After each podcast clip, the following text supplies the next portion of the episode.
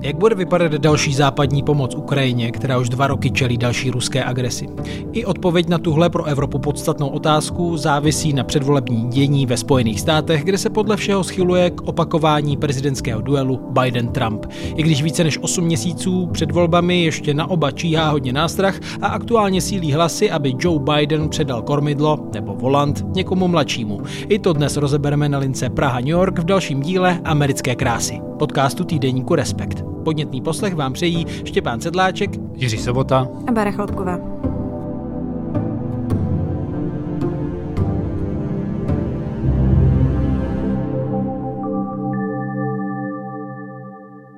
My si spolu povídáme 14. února.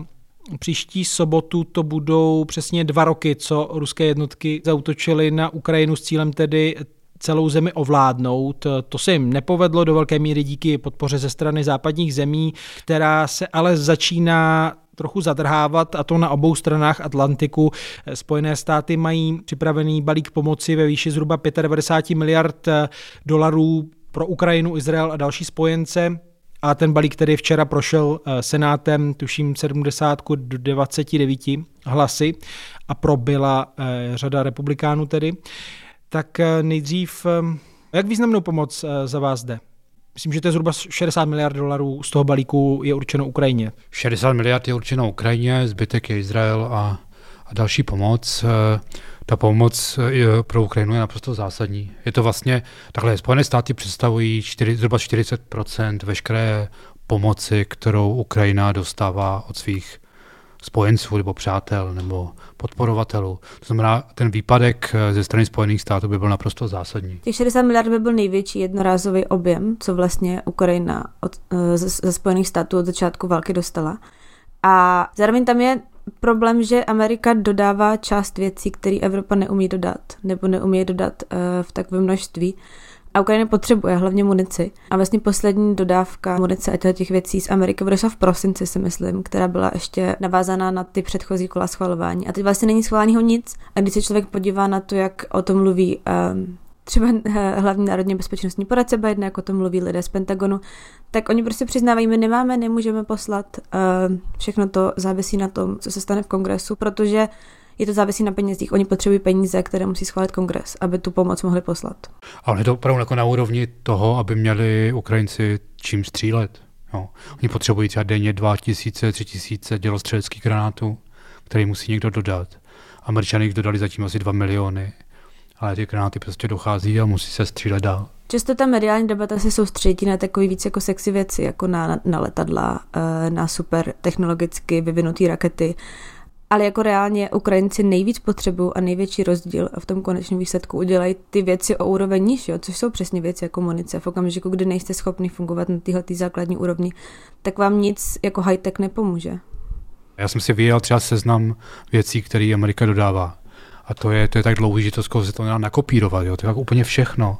A začíná to opravdu výcvikem pilotů eh, F-16, ale končí to opravdu těmi pověstnými přilbami a, a neprostřelnými vestami, prostě pod uniformy a tak. Takže to, tohle všechno tam musí jít. Oni musí vědět, že to dostanou, protože když třeba vědí, že to nedostanou, tak eh, to není jenom o tom, že nemají čím střílet, ale že ta jejich morálka rychle klesá, protože Eh, když víte, že nebudete mít čím bojovat, tak jste v, jste v zákopech a čekáte v podstatě na porážku. A to je tedy ta pomoc, za kterou loboval prezident Zelenský, když byl v, ve Spojených státech naposledy, ne? To je pořád ten balík, o kterém, o kterém je řeč. Ano, ten balík se projednává nějakým způsobem draftuje od, od podzimu víceméně. Zelenský byl v kongresu v prosinci, myslím, což vlastně dobře, dobře ilustruje to jeho přijetí ten jako určitý obrat, kterým si Amerika prošla za ty dva roky, uh, co je Ukrajina ve válce, kdy vlastně Zelensky přijel uh, poprvé do Ameriky, tak dostal uh, potlesk od obou komor kongresu ve stoje. Uh, tehdy byla právě schválena ta, ta první veliká pomoc. Teď, když přijel na podzem, respektive v prosinci, tak ten potlesk už nebyl tak hlasitý, pomoc byla neschválená a Zelensky se vrátil zpátky víceméně s prázdnými rukama tou dobou. No, jestli se nepletu, Báro, tak ty jsi měla možnost v New Yorku se potkat eh, v, na Kolumbijské univerzitě eh, s Oksanou Markarovou, což je tedy velvyslankyně Ukrajiny ve Spojených státech a bývalá ministrině financí Ukrajiny. Tak Zaujalo tě něco na té argumentaci nebo na tom, co říkala? Jo, my jsme měli jako hlavní hostku vlastně takový veliký konference, kterou škola pořádala. Ona tam teda nebyla naživo, protože ona byla uh, připojená online, protože tou dobou zrovna seděla uh, v kongresu, protože se, to bylo uh, minulý týden, a zrovna se v kongresu jednalo o první verzi toho uh, schválení balíčku, tehdy to kongres chodil dolů. Takže ona, ona tam nebyla fyzicky, ale... I have to tell you, Ukraine, after we win and after we rebuild, with our battle-tested army, with uh, our reformed economy and reformed system, which we will continue reform, and we are reforming it now during the war, and as a future member of European Union and hopefully NATO, we will come to, to help all of our friends and allies. We will be an asset and such an important addition to the collective security and collective prosperity. But we just have to win first. Ona mě vlastně přišla v mnoha věcech uh, jako obdivohodná a extrémně efektivní v tom, uh, jak dělala svoji práci. A protože vlastně ukrajinský velvyslanec nebo velvyslankyně ve Spojených státech je dneska asi nejdůležitější ukrajinský diplomat, uh, když pomineme ministra zahraničí. Možná i tak je to nejdůležitější ukrajinský diplomat, protože tak moc Ukrajině záleží na té pomoci, kterou od Ameriky dostane. A mně není přišlo dobrý vlastně, jak jako efektivně mluvila o tom, proč by Amerika měla podporovat Ukrajinu, proč by jí měli poslat ty zbraně. Nejenom vlastně směrem jako k politikům, samozřejmě uh, z velké části k republikánům, protože k tomu se dostaneme, to je to, kde to uh, stojí aktuálně, ale uh, i vlastně k americké veřejnosti, protože já si myslím, že oni dobře, dobře cítí, že že je to téma, kde záleží na veřejném mínění ehm, a že je to téma, který, když člověk podívá na průzkumy, tak vlastně jsou, jsou hodně nejednoznačný. Jako mění se, míň a míň Američanů je, je vlastně ochotných nějak podporovat Ukrajinu, ale pořád to není, není to vlastně ani prohraný, ani vyhraný eh, z pohledu Ukrajinců. Veřejný mínění je důležitý v tom, jak ovlivňuje politiky v tomhle tématu. A ona vlastně v tom, jak o tom mluvila, tak to šlo jako excelentně, jak směrem k tomu, co by měli chtít republikáni, tak vlastně směrem k nějakému takovému víc jako laickému vnímání veřejnosti toho, co by Amerika měla dělat. Jo? Ona třeba jeden z jejich bodů byl, že to není o Ukrajině jenom, že to vlastně nikdy nebylo o Ukrajině. A nejenom v tom, že Ukrajina vlastně v nějakým jako abstraktním smyslu bojuje za západní hodnoty, jako je svoboda, ale v tom, že Ukrajina reálně bojuje fyzicky i za západ. Ona tam doslova řekla, my jsme nikdy neprosili u jediného amerického vojáka, aby to šel bojovat za nás. Nikdy. My jsme nikdy nechtěli, aby to přišli americký vojáci odbojovat za nás, což je podle mě docela dobrá jako reference a vztahuje se to k pocitu nějaký jako obecný únavy z válek, který americká společnost má. Ona říká, ne, my si to vybojujeme, vyhrajeme sami, ale vlastně od vás jako potřebujeme, potřebujeme ty zbraně, potřebujeme tu pomoc. Ona tam potom třeba popisovala i jak vlastně jezdí po Americe, kdy vlastně mluvila o tom, že třeba byla v Kansasu, víc konzervativní než Kansas, už to moc nejde. A, tam mi vyprávěla vlastně o svém dětství, jak eh, vyrostla ve farmářské rodině, což zase je chytrý. Eh, Kansas je rurální oblast. A jak vlastně farmáři mají zvyk, že když se něco stane, tak si pomůžete, nehledě na to, jaký mezi sebou máte rozdíly. A proč vám to říkala, tak to bylo, protože z toho vlastně vytáhla argument, až my vyhrajeme, tak budeme mít nejlepší, nejzkušenější armádu v Evropě. A když Amerika bude potřebovat, tak, tak mi přijde my vám přijdu na pomoc. Jediné, co potřebujeme, tak potřebujeme vyhrát.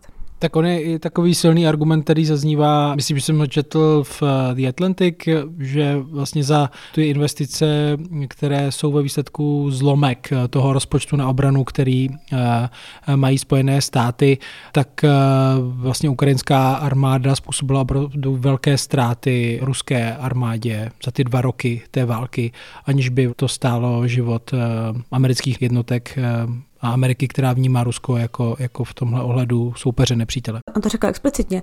My teď bojem za vás, ale pokud Ukrajina padne, tak a Rusové budou pokračovat dál na západ, což samozřejmě není jistý, jestli by se stalo, ale on to tak vlastně podala, tak pak už to může být věc amerických vojáků.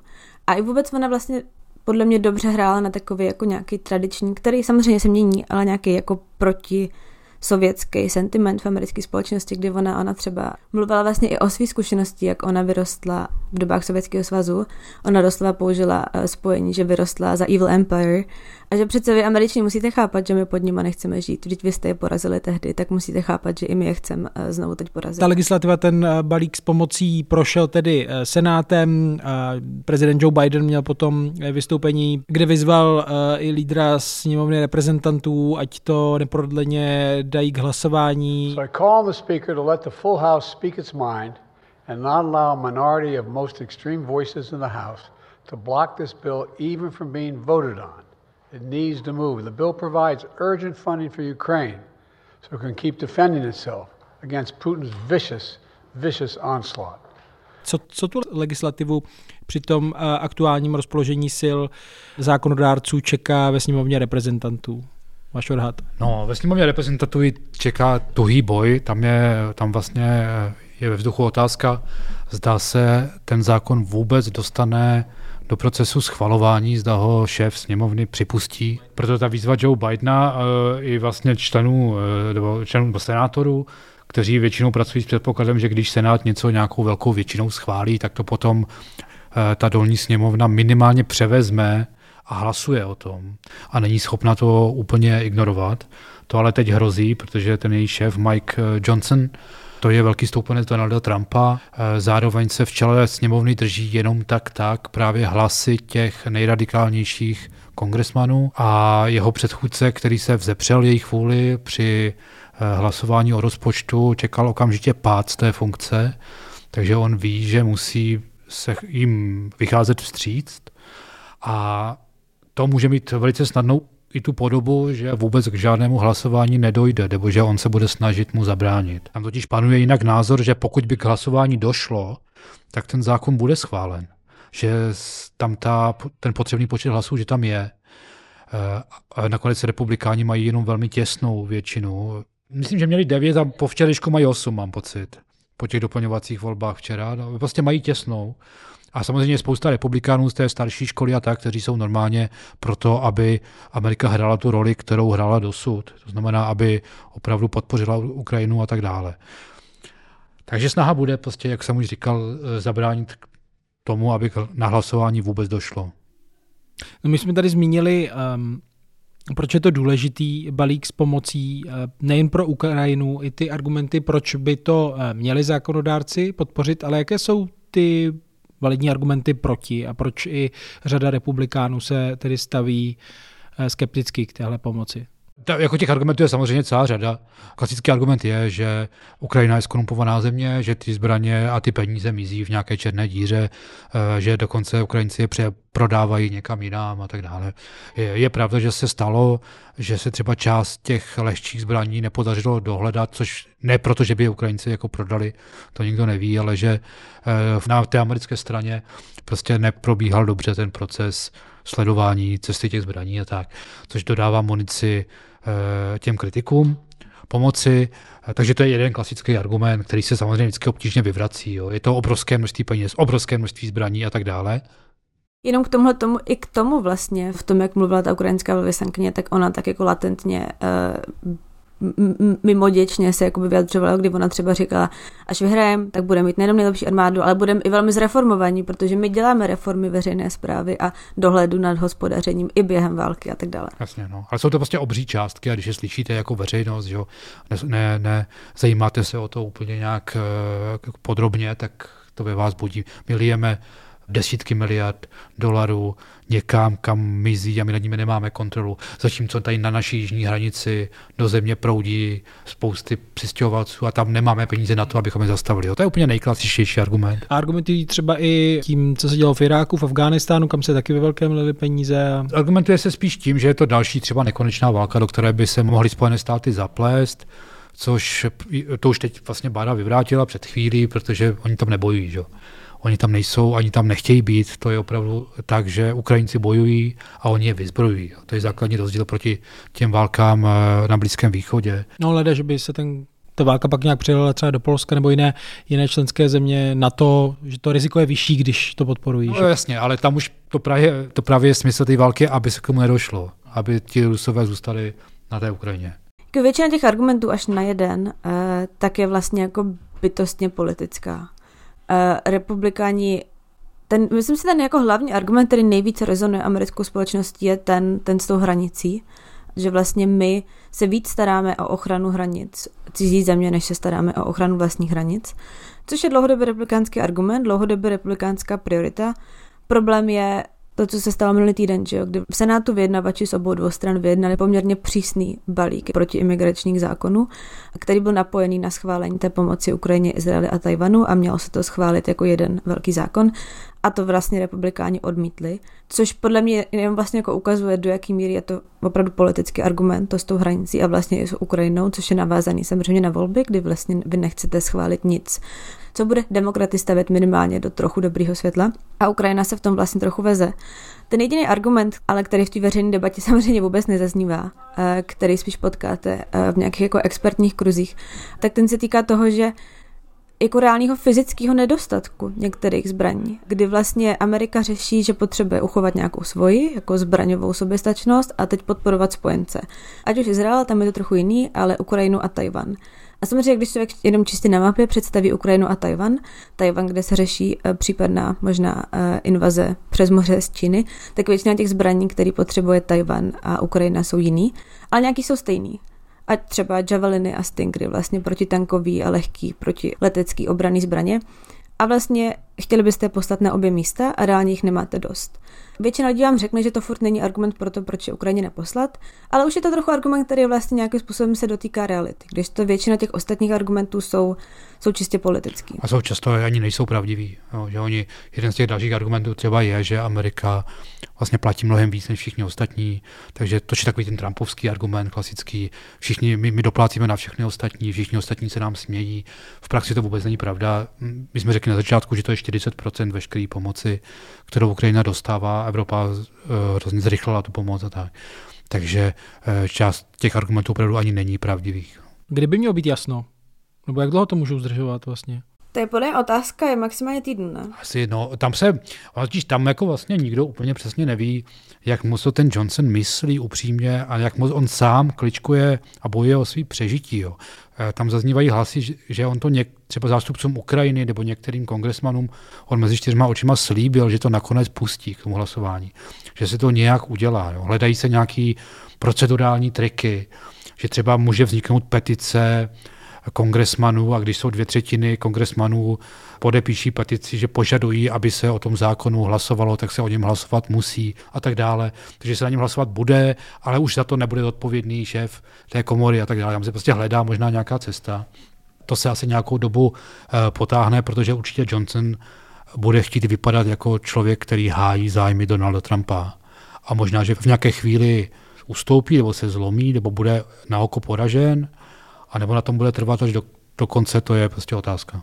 My jsme o tom trochu byli na začátku, že čím díl se to bude ve Washingtonu handrkovat, tím horší pro Ukrajinu, jako reálně horší. Ta Ukrajina vlastně ukazuje, že tohle není abstraktní téma, kde si ve Washingtonu můžete vlastně hrát předvolební kampaň, ale, ale je to vlastně téma, který má reálný a obrovský dopad. A ono je to oboje, že jo? Tady je ten reálný dopad, o kterém jsme mluvili, a je tam samozřejmě ten symbolický, nebo ani ne symbolický a morální. Jo.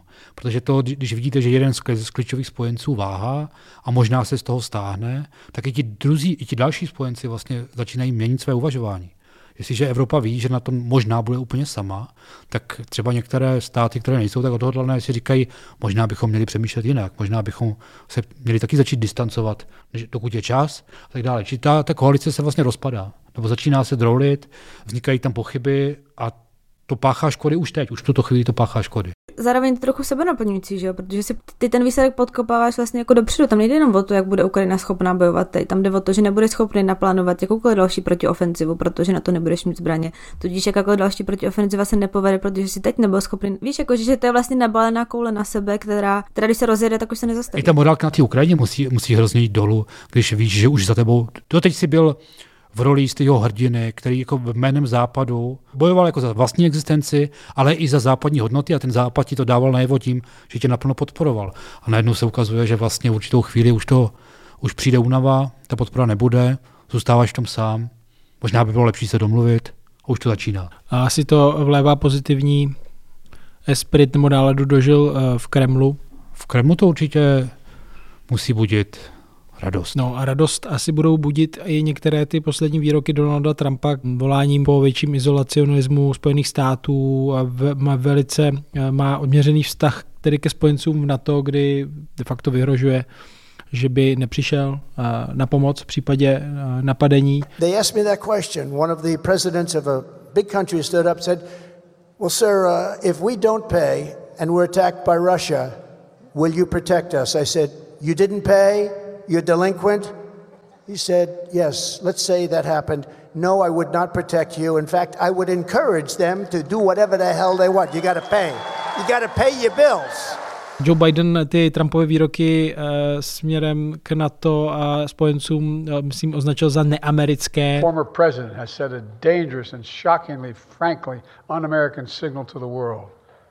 Just a few days ago, Trump gave an invitation to Putin to invade some of our allies, NATO allies. He said if an ally didn't spend enough money on defense, he would encourage Russia to, quote, do whatever the hell they want, end of quote. Can you imagine? A former president of the United States saying that. The whole world heard it. The worst thing is he means it. Tak má pravdu, nebo už se Amerika posouvá v tomhle? Jsme svědky nějaké hlubší změny, nebo to je prostě výchylka způsobená Donaldem Trumpem? A to je to, co v tom podcastu řeším od začátku, že jo? Že vždycky, když se označí něco za un-American, tak jdeš k jádru tématu, který se nám furt opakuje, že vlastně nikdo neví, co je americký dneska. Tohle zní hodně americky už dneska. To už je tak jako velká část Ameriky a tak eh, to zní často, že tvářit se, že to je nějaká aberace, že to je výjimka, že to, Jo, klasická reakce na Trumpovy výroky byla, Lindsey Graham říká, Ježíš, to, to je jenom Trump, s tím za mnou ani nechoďte, to on tak jenom plácá. Jo. E, Marco Rubio něco v tom smyslu říká taky, říká to víc lidí, ale on to říká přeci tak často. On to jenom stupňuje, že jo, jistě, ta, ta míra teatrálnosti se liší, ale ten Trump mluví úplně konzistentně třeba ve vztahu k NATO. On od počátku, když on už během první kampaně vyhrožoval tím, že z NATO vystoupí, tak teď říká, že v případě napadení nebude platit článek 5 a on nebude bránit některé členské země, ale to je úplně totéž. To je, jako by tam ta Amerika nebyla. To je, ta, ta, ta, um, ta, ta aliance ztrácí smysl existence tímhle způsobem. Čili ten jeho postoj je, je naprosto konzistentní, trvá léta a je samozřejmě, a my se můžeme dohadovat, co by přesně udělal v každé situaci, ale to je problém s Trumpem, my to nevíme. My prostě víme, že je to nespolehlivý spojenec, že je to člověk, který o smyslu toho spojenství pochybuje a že je nevypočítatelný. Což je v případě toho, jak funguje NATO, je obrovský problém nejenom jako v tom, že ta nevypočítatelnost totiž se jako přepisuje do věcí, které jsou úplně zásadní pro to, jak na to funguje. Jako NATO stojí na hrozbě odstrašení. Nejenom jako psychologicky, že když napadnete kohokoliv z NATO, tak všichni ostatní, prostě všichni do jednoho přiběhnou a budou vás bránit. To je taková klasická představa, že jo? ale na to stojí i na hrozbě jaderného odstrašení. Na hrozbě toho, že když vlastně zautočíte, tady máte jaderný deštník, který do velké míry zastřešují právě američani, a to samozřejmě nechcete vůbec riskovat. A to je, ale to už je čistě jenom psychologická hra, jakoby všechno jaderné odstrašení vlastně, to je všechno teorie která eh, z velké části vznikla eh, ze studené války, na samozřejmě soupeření Spojených států a Sovětského svazu, ale nikdy jste to neotestoval. Vy vlastně nikdy nevíte, jak to pořádně funguje, protože samozřejmě nikdy jste se nedostal do bodu, kdybyste si vyzkoušeli, jak funguje vaše teorie odstrašení. A tohle je už vlastně jenom jako teoretická psychologie, která stojí na tom, že vy potřebujete vytvořit nějaké jako očekávání na té druhé straně.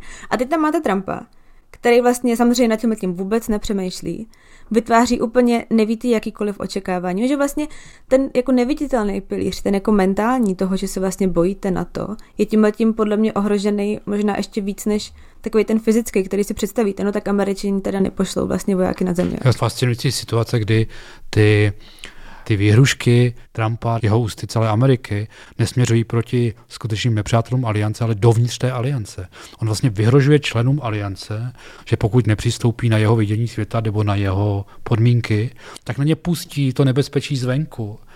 Což jako rozhodně nemůže budit nemůže budit na té druhé straně pocit nějakého strachu nebo nějaké jednoty. A naopak to otvírá možnost prostě rozklížit ty spojence, hrát jednoho proti druhému, někoho, někoho oslabovat, někomu pod, pod, podkuřovat a tak dále. Takže to vlastně, to, opravdu to, ty samotné výroky neskutečně oslabují, co, co je to společenství. Je to obrat k nějaké reál politice? Kde je sázka na to, že Spojené státy jsou pořád tedy jako ten nejsilnější a můžou si to nějak tam parcelovat. No je to rozhodně jakoby odchod od celého pojetí na to od počátku. Jo? Že tam samozřejmě, že se lišili prezidenti a každý měl trošku jinou zahraniční politiku, ale ta soudržnost NATO, jako to, to i v době, kdy během války v Iráku se Evropa dělila na starou a novou a někteří byli proti válce v Iráku, tak nikdy nikdo nespochybňoval, že by nedošlo k naplnění článku 5. To je úplně nepředstavitelná věc, nebo donedávna to byla nepředstavitelná věc. Tak na to reagují teď i na ten poslední Trumpův výrok, na ten vlastně nejskandálnější, o kterém se baví, bavíme, tak, tak na to reagují i někteří evropští politici, třeba Radek Šikorský, aktuální ministr zahraničí Polska, tak on si myslím na Twitter někam napsal v reakci na tohle, že jediný, kde byl článek 5 aktivován, tak byl vlastně po útocích z 11. září. Polsko poslalo brigádu do Afghánistánu, poslalo ji na desetiletí a nikdy neposlali účet do Washingtonu. Nechme teď stranou Donalda eh, Trumpa a tyhle jako radikální návrhy, ale i když by prohrál Donald Trump, nestal se prezidentem, tak eh, je tady nějaký posun vůči právě té eh, silné vazbě na Evropu a partnerství s Evropou. Mně jde, mě jde o, to, o tu hlubší linku, jo? že Trump asi jakoby ukazuje nějaký výstřelky a sází na, na jako radikální tvrzení, ale možná surfuje na něčem hlubším. Trump určitě surfuje na něčem hlubším. A když vlastně dáš Trumpa stranou, i ty nejradikálnější věci, to, co teď říkal, o čem jsme se bavili, tak pořád máš relativně radikální postoje, alespoň relativně radikální eh, v porovnání s nějakým jako tradičním nedávným eh, vnímáním Ameriky zahraniční politiky, který se stávají více a víc mainstreamem. Eh, tudíž Trump je radikální radikál a pak máš relativně radikální odklon od nějaké americké tradice i když dáš Trumpa stranou, tak máš furt nějaký radikální odklon. Tam, jasně, ta americká zahraniční politika se nějak posouvá uh, od takové té klasické, kterou my jsme znali z 90. let, nebo ke které my jsme se upínali i třeba v 80. Uh, eh, která byla jasně transatlantická. Doba se změnila, že jo? My jsme to cítili už během vlády Baracka Obamy, který mluvil o pivotu do Číny, byť o něm víc mluvil, než ho dělal, protože byl zachycený nebo byl prostě zabředlý ve válkách na Blízkém východě, ale pocítili jsme to eh, v jeho ochotě ustoupit třeba stížnostem eh, Moskvy a, a dalším okolnostem a nerealizovat třeba tu vojenskou základnu v Česku. Že? A, a ten eh, koncenzus na tom, že ta Amerika se nějakým způsobem má stahovat ze světa a víc se starat o sebe. A pokud má být ve světě, takže se má víc orientovat do Asie, na Čínu, než na tou klasickou hrozbu z Ruska, na kterou se upínáme my, protože samozřejmě pro nás je, eh, je hrozně důležitá, tak ta tam je a je napříč spektrem.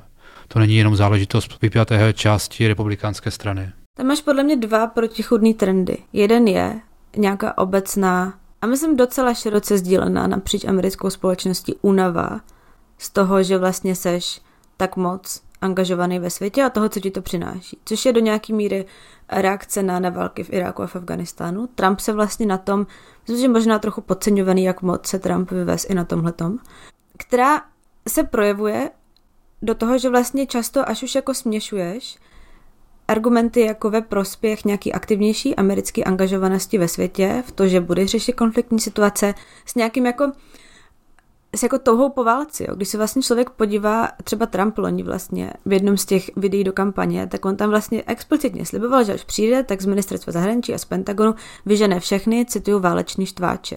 Jakože vlastně Váleční štváči jsou dneska v tomto pojetí světa a situace braní lidi, kteří jsou proto, aby Amerika byla angažovaná ve světě, aby případně řešil i konfliktní situaci. Jo? Že vlastně ta únava z války se ti propsala do toho, že vlastně všechno, co zavání trochu problémem, tak bereš jako štvání do války, takový ty starý tradiční establishmentový kliky a ty jsi vlastně proti tomu. Jo.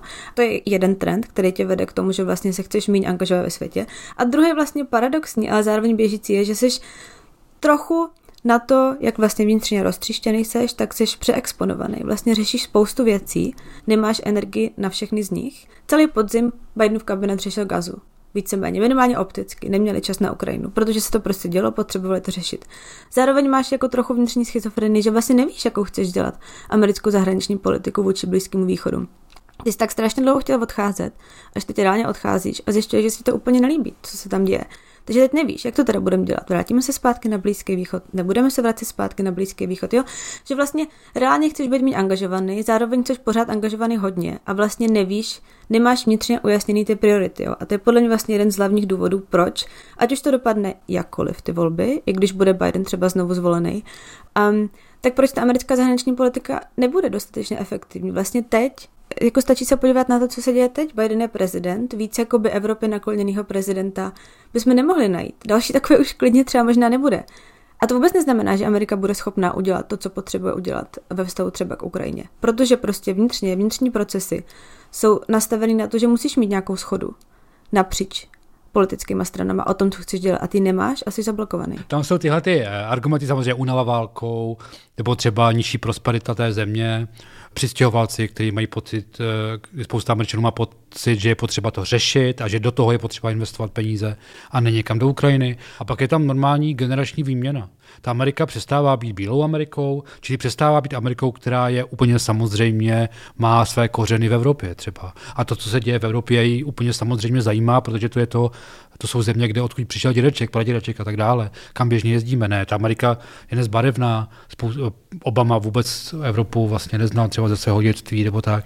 Mladí demokraté taky často na, na, tu, na tu oblast nemají žádné vazby a když je mají, tak třeba jsou negativní třeba mají pocit, že vlastně celá západní civilizace nepřinesla lidstvu zase tolik dobrého.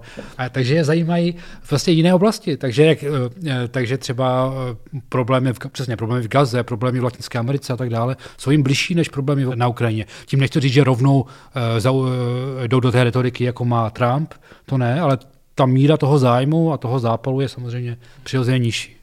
Nicméně řada těch Bidenových zahraničářů je kovaná Evropou stále. Mají třeba i evropské školy, Anthony Blinken, Jack Sullivan, to jsou pořád lidé jako s vazbami na Evropu. A to nejsou úplně staří úředníci nebo politici. Ne, to je zrovna podle to nejmladší, co Biden má v kabinetu. Uh, tak ale on si tam přived, že jo, specificky proto. Pak máš ale i generaci těch jakoby nejvyšších kariérních diplomatů, který se vlastně točí tradičně, ať už uh, máte jakýkoliv prezidenta, jsou to, nevím, náměstci na ministerstvech a tak dále, který dlouhodobě byli vlastně taky takhle orientovaný. A, a to je generace, která taky postupně odchází. A já vlastně minulý týden jsem měla docela, docela ukrajinský, tím, že jsem se vlastně dostala na spoustu akcí, kde se, kde se řešila Ukrajina a vlastně americká zahraniční politika jako taková. A jedna z nich byla vlastně uh, diskuze uh, s Victory Nuland, což je aktuálně uh, náměstkyně amerického ministra zahraničí, končící teda. A vlastně podle mě trochu stělesnění uh, té zahraničně politické linky, o které jsme se bavili, v tom smyslu, že to je... Uh, to jsem teda netušila, že existuje. Ona je kariérní diplomatka v tom smyslu, že to je titul, super fancy titul, který v americké historii dostal jenom 38 lidí a musí vám ho schválit Senát. Uh, takže tahle paní Nuland má tenhle uh, skvělý titul, um, který se odkazuje k tomu, že víceméně 45 40 let své kariéry tak strávila v americké diplomacii a dělala to vlastně uh, velmi dobře.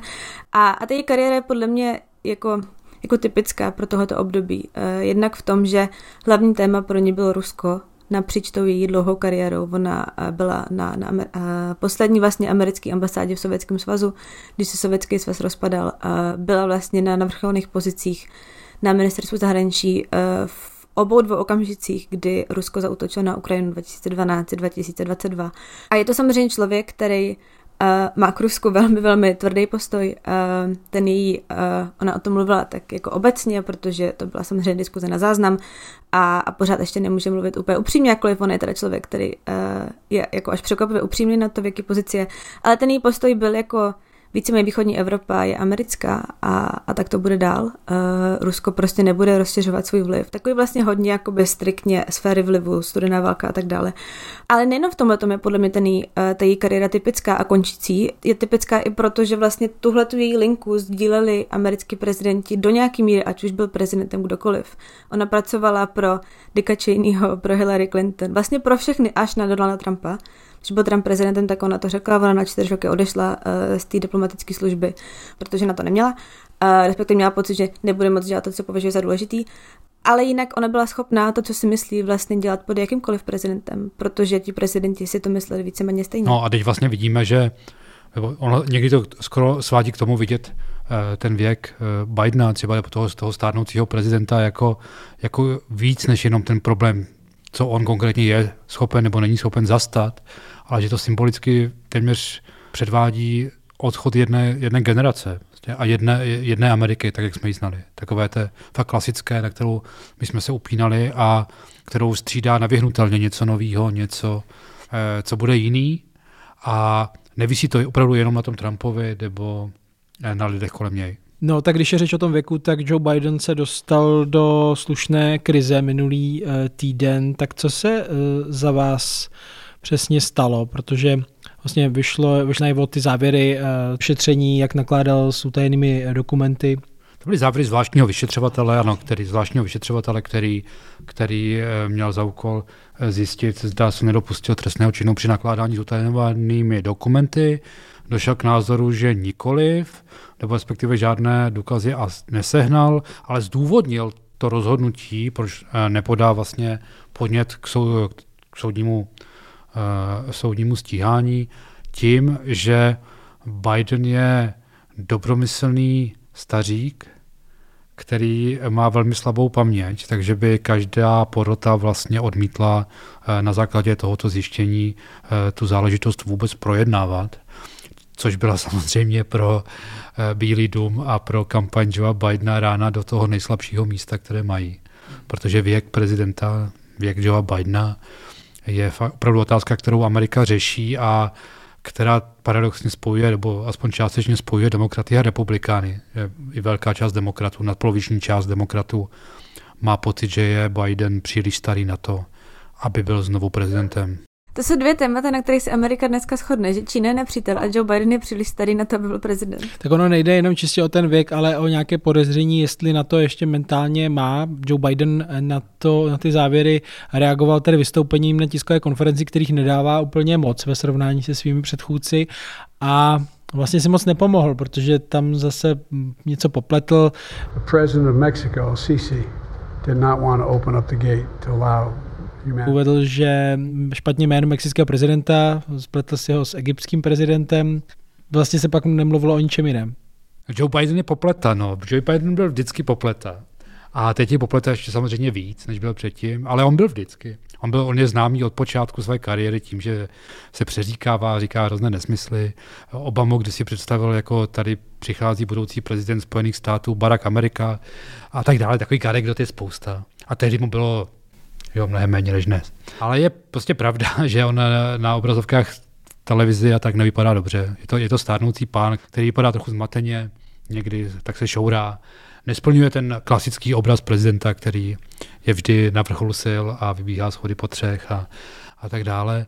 No a na té tiskovce samozřejmě se opět ztratil a vlastně on ji celou provedl dobře a úplně na konci, když odcházel, tak ještě zaslechl jednu otázku, vrátil se k tomu pultíku a spletl si eh, egyptského prezidenta s mexickým, takže eh, ti, kteří na něco takového čekali, samozřejmě se dočkali. No. Nedávno si třeba taky popletl Angelu Merklovou a Helmuta Kohla nebo francouzského prezidenta Macrona a François Mitterranda zmiňoval, takže to potom vzbuzuje takový ten dojem, že on vlastně žije v trošku v alternativním univerzu. Alternativním jo? světě a vlastně i v té Evropě těch jako 80. 90. let. No dobře, no, e, možná, ale Trump si popletl Nikki Haley s, s kým si popletl? S Nancy Pelosi, takže Nancy Pelosi, já jsem viděla nějaký sketch, už jsem zapomněla, kdo to byl, nějaký komik levicový, který prostě začal tím, kdy říkal, No jako je to hrozný. Zjistili jsme, že prezident si nepamatuje zásadní okamžiky svého života. Je to prostě skandál. Pojďme se na to podívat. The footage of the president unable to recall simple facts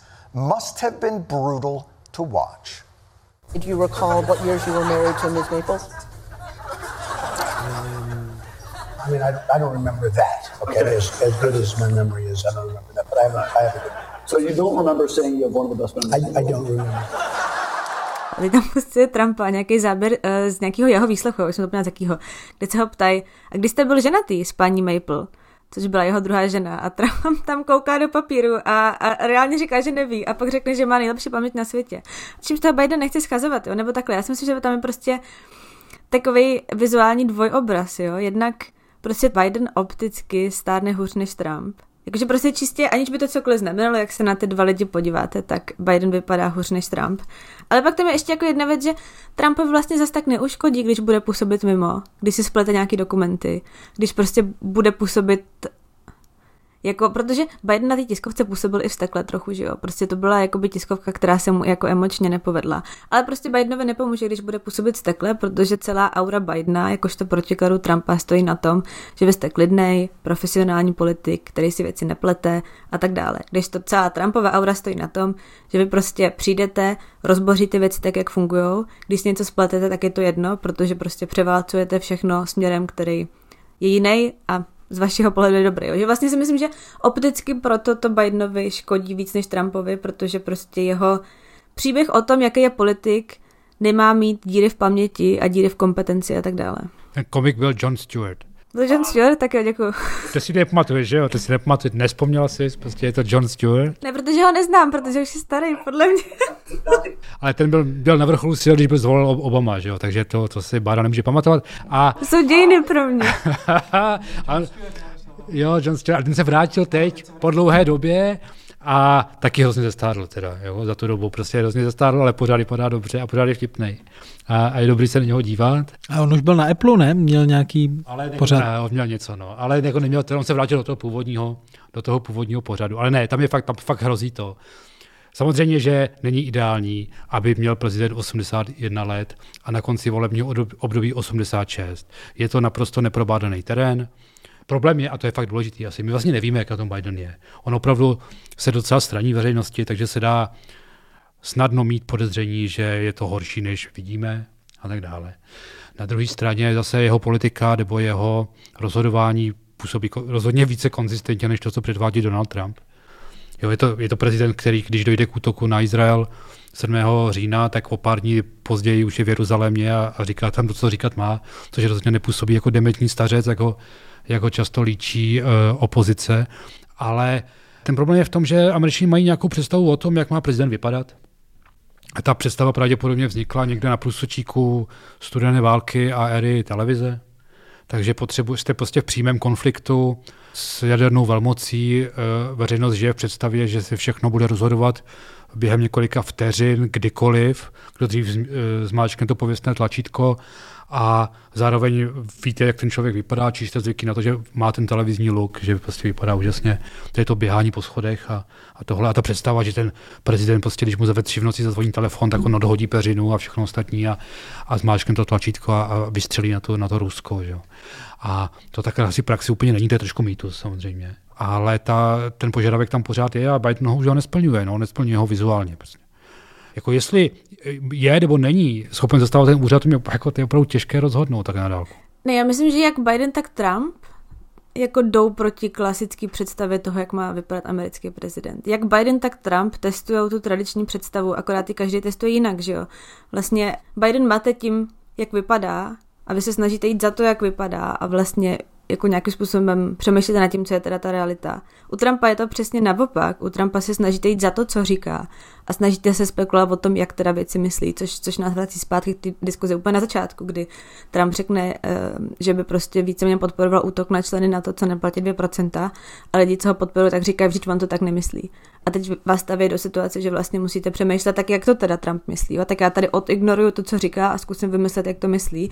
U Joe Bidena je to trochu opačný, ale podobný proces. Já odignoruju to, jak na mě působí, že vypadá a jdu přemýšlet nad tím, jak je reálně schopný tu funkci vykonávat a jak ji vykonává, což my víme jenom, jak ji vykonává, protože víme, známe ty výsledky, že jo, nevíme, jak je reálně schopný ji vykonávat, protože ty informace nemáme Z prostě. druhou stranu teda během eh, jeho prezidentství se podařilo skrotit tu vysokou inflaci, ekonomice, americké ekonomice se celkem daří.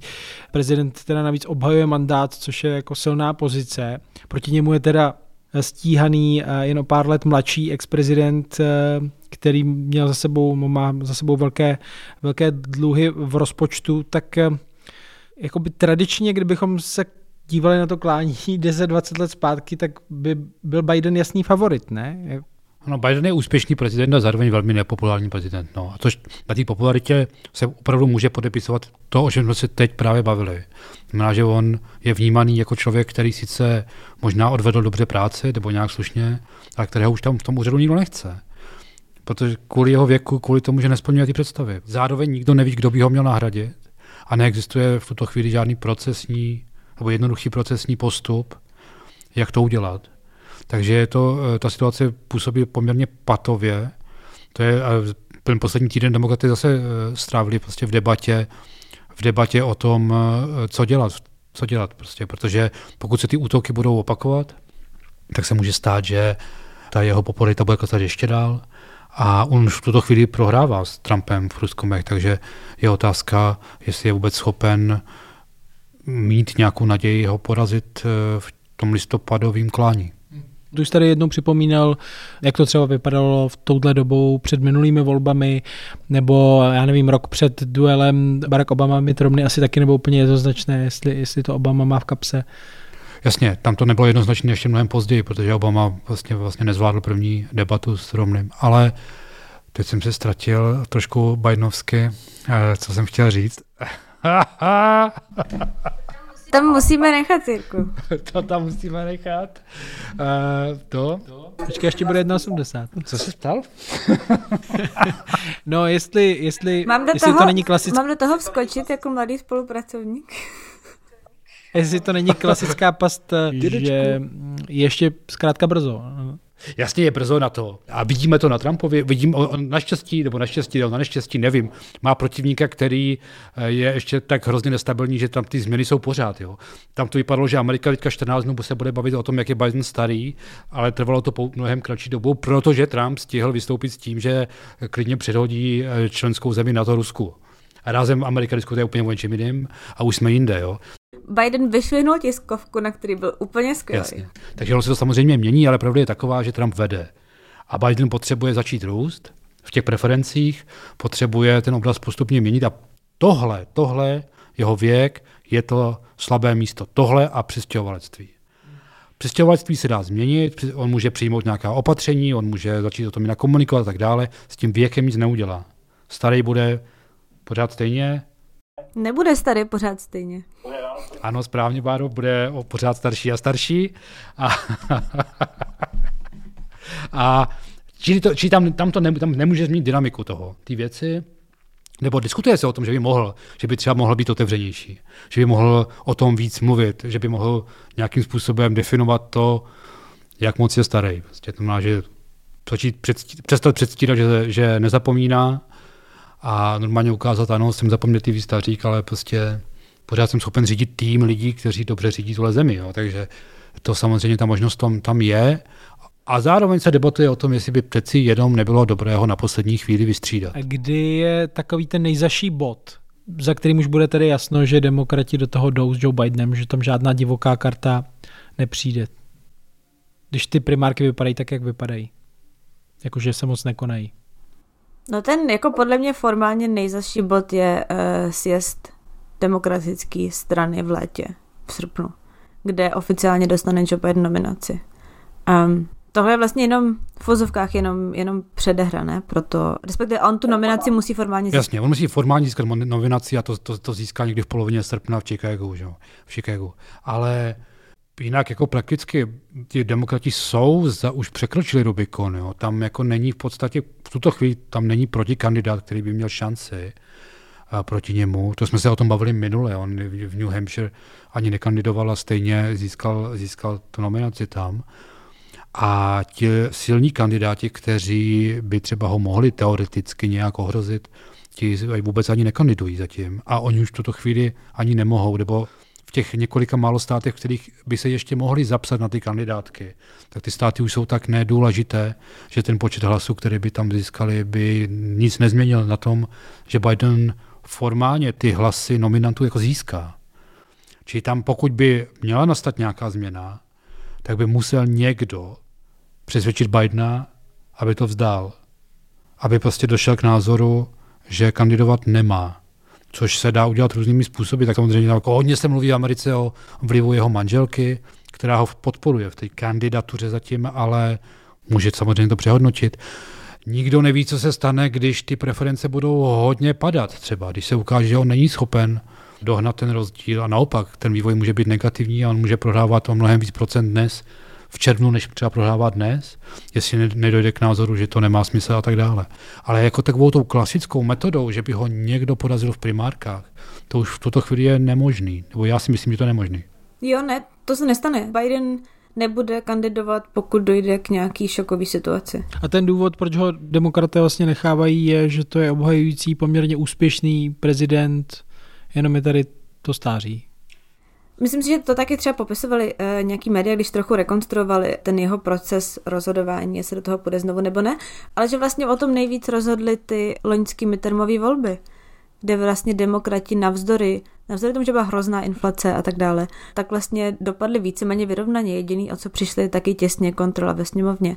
A pro mě to vlastně trochu paradoxní situace, protože Joe Biden v těch volbách nekandidoval, on se tehdy držel hodně stranou, eh, protože věděl, že je nepopulární a ta eh, inflace mu samozřejmě nepomáhala. Hrozně velkou roli v těch volbách tehdy hrály potraty, to, že je nejvyšší soud schodil, což taky nevypovídá vůbec nic o Joe Bidenovi, ale byl to úspěch a Joe Biden z toho vlastně vyvodil a většina lidí s ním souhlasí. Proto nikdo nerozporuje oficiálně to, že se rozhodl znovu kandidovat. Ale Joe Biden z toho vyvodil, že on je schopný Trumpa porazit Trumpa republikány druhou stranu, strana pod ním, že je schopná porazit republikány uh, opakovaně. A že to je ten nejdůležitější důvod, proč by do těch voleb měli. No ale jako, tak si to představte, jak, jak chcete kandidovat, když jste demokrat, jak chcete kandidovat proti Bidenovi? Je to prezident, který porazil Trumpa, čili vlastně zastavil, zastavil eh, tu možnost, že bude mít druhý období. Tak to, to je jako velký úspěch. Jo? Pak je to prezident, který dokázal schválit zásadní legislativu. Obrovský investiční balík, který obsahuje i změnu klimatu a tak dále. Takže pokud je tohle váš problém, tohle chcete řešit, tak tam máte prezidenta, který to řeší. Je to prezident, který zvládl mm, zahraničně politické krize. Mimo jiné třeba dokázal poskládat dohromady tu koalici, která podporuje Ukrajinu. Jo. Takže ani v tomhle proti němu nic nemáte. Eh, ano, s troškou štěstí asi, ale to se těžko interpretuje. Dovedlo demokraty k dalším volebním úspěchům během těch doplňovacích voleb nebo během voleb eh, v polovině volebního období a navíc ekonomika se teď vyvíjí dobře. Klesá inflace, rostou reální mzdy a tak dále. Čili co bude ten argument, proč proti němu chcete kandidovat, kromě toho, že je starý. A zkuste proti někomu vystoupit tím, že ty jsi starý, já jsem mladý tak eh, já bych tam měl být místo tebe. To, ono to trochu dělá Nikki Haley na, na té druhé straně spektra a na té demokratické to dělá ten jeho jediný seriózní protikandidát, jehož jméno jsem opět zapomněl. Ano, což svědčí o jeho serióznosti. Což svědčí o jeho serióznosti, protože se ho nikdo nepamatuje, nikdo ho neznáme a ten taky říká v podstatě, že... Což svědčí o jeho serióznosti, ne o tvé paměti, Jirko. No, mám moje paměti taky, ale já naštěstí nikam nekandiduju, takže já si to můžu dovolit. A, ale eh, a ten prostě vlastně říká, no, já volte mě proto, že já jsem mladý. A to prostě nefunguje. To nefunguje, nefunguje to ani Nicky Harry, to nefunguje, nefunguje to nikomu. To je, to je chabý argument, protože vy byste musel říkat, že, doká, že, že byste musel přesvědčit demokraty, že máte větší šanci, že toho Trumpa porazíte, než Joe Bidena. To se dá dokazuje hodně špatně. Já jsem tady ještě na CNN, myslím, slyšel taky ten argument uh, s tou nepopularitou, kdy si kladli otázku, jestli on vlastně ten čas, kdy prezidenti měli prostě běžně ty approval ratings 60% a víc, tak jestli už to není pryč, že ta Amerika je tak rozdělená, že vlastně žádný prezident nemůže být tak populární jako ještě v nultých letech.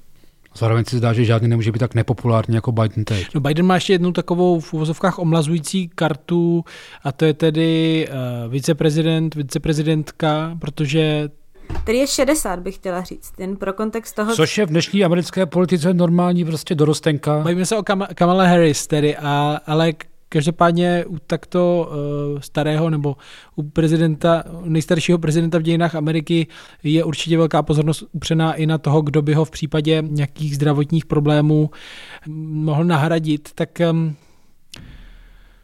ještě třeba možná, že bych sebe vybral někoho jiného, protože Harris úplně nepatří taky mezi nejpopulárnější eh, politiky, tak eh, čekáte tam ještě nějaké překvápko, nebo to je vlastně jasná věc? Biden, Harris a to je ten zástupce, který má tedy nalákat určitou skupinu voličů. Já si myslím, že ji Biden nevymění. Um, z důvodu toho, co ona symbolizuje. Uh, já si myslím částečně z důvodu toho, že ona jakkoliv se zatím projevuje jako v pozovkách slabá, viceprezidentka, v tom smyslu, že není nijak závratně populární, tak ale působí velmi lojálně vůči Bidenovi eh, v tom, jak, jak spolupracuje. Já jsem dneska četla ráno velmi zlej komentář na eh, Wall Street Journal, kde psali, že Kamala Harris byla nejlepší volba Joe Bidena, protože ať Joe Biden udělá cokoliv, tak si demokrati rozmyslej, jestli ho chtějí nahradit Kamalu Harris a nebudou ho chtít nahradit Kamalu Harris. Což je trochu přísný, ale, ale zároveň Kamala Harris fakt není někdo, uh, koho byste v tuhle chvíli mohli s čistým svědomím říct, to je prostě populární nástupce Bidena, který má šanci Trumpa porazit. Zároveň ona je prostě eh, v jistým smyslu nenahraditelná, protože ona na sebe váže určitý segment voličů. Je to prostě barevná žena ve vysoké funkci.